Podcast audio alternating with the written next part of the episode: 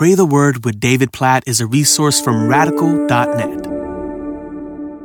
Ezekiel chapter 45, verse 9. Thus says the Lord God Enough, O princes of Israel, put away violence and oppression, and execute justice and righteousness. Cease your evictions of my people declares the Lord God. Oh, this is God making very clear to the leaders among his people that they have a responsibility to put away violence and oppression and to do, to execute justice and righteousness to treat people in a way that reflects the justice of God and the righteousness of God, to do that which is just and right and good for all people according to the word of God as a reflection of the character of God. And this is obviously not an isolated command in the Bible. All throughout the Old Testament and the New Testament, we see God telling his people, Micah 6 8, it's maybe one of the most well known places to do justice, to love kindness,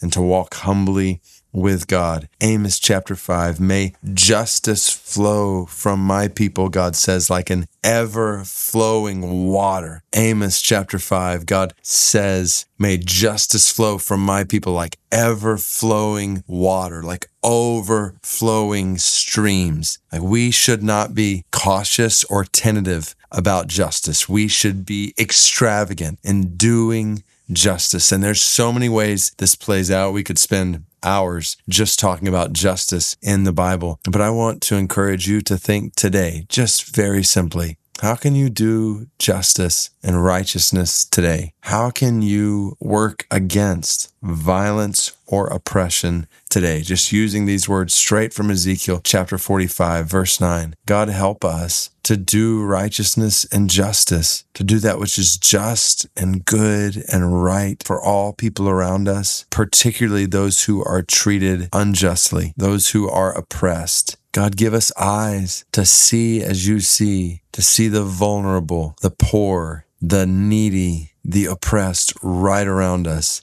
and to live so that our lives reflect your justice and righteousness and goodness to them. God, I think about the Tatar people of Russia, over 5 million of them, and some of their history has involved being unjustly treated by supposed Christians. And when I read about ministry obstacles among the Tatar, says they have not forgotten the history of ill treatment from professing Christians. God, we pray for your mercy on the Tatar, that they would know you are just and good. God, that they would hear the good news of your justice and righteousness and they would see it on display in Christians around them. God, I think about how professing Christians throughout history have done unjust and unrighteous things. And God, even for all of us, our own tendency to do unjust and unrighteous things, God, help us to be just and righteous in all our ways and to work, to serve, to give, and to live in ways that reflect your justice and righteousness for the sake of the Tatar, that they would know you, God, that they would know your love for them, that they would come to know Jesus, who is perfect justice and perfect righteousness personified. All the nations would know this through us as your people doing justice